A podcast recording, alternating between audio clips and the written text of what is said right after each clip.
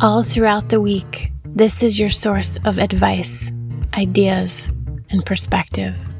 This is your reminder to breathe, to reflect, to grow, and maybe even to see things a little differently. I am Emma Grace, and this is The Life Letters.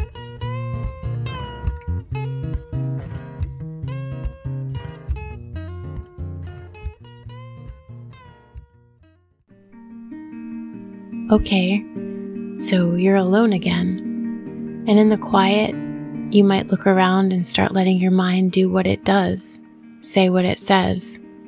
You let it start to make up those stories, and as it writes them, you listen to the ones that convince you there is something wrong with who you are, and that you're not good at this, and that this is what you're ultimately destined for to be alone. And as it tells you those stories, you look back and find all those people who have left you, and you fit those things in as evidence into the story you've just been told. And then, in one of the most damaging things you will ever do to yourself, you actually start to believe it.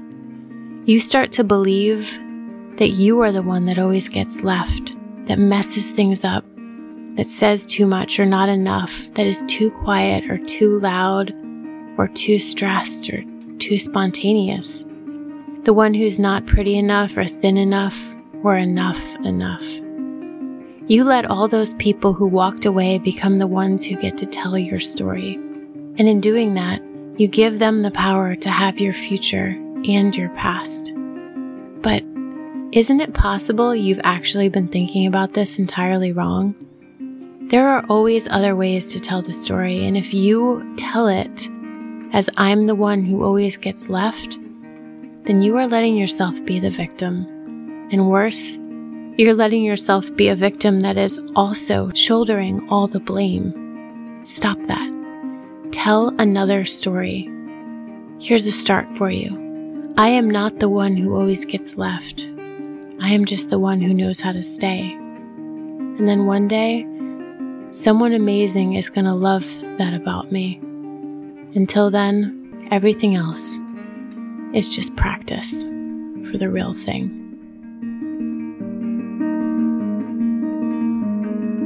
I am Emma Grace, and this is The Life Letters, a new series dedicated to talking about the things in life that are hardest to talk about.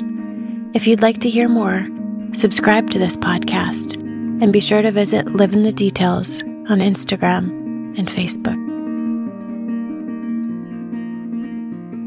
Advance copies of my second book, Untangling, will be coming this summer.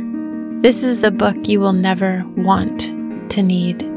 But like a conversation with a best friend, Untangling will unravel the sometimes sequential, sometimes parallel stages of healing a heart.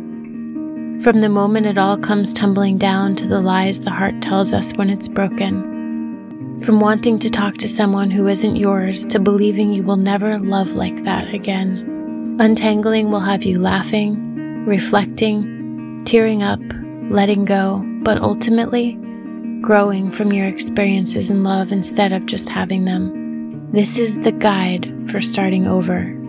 It is time to forgive yourself for all the things you did when love was leading you.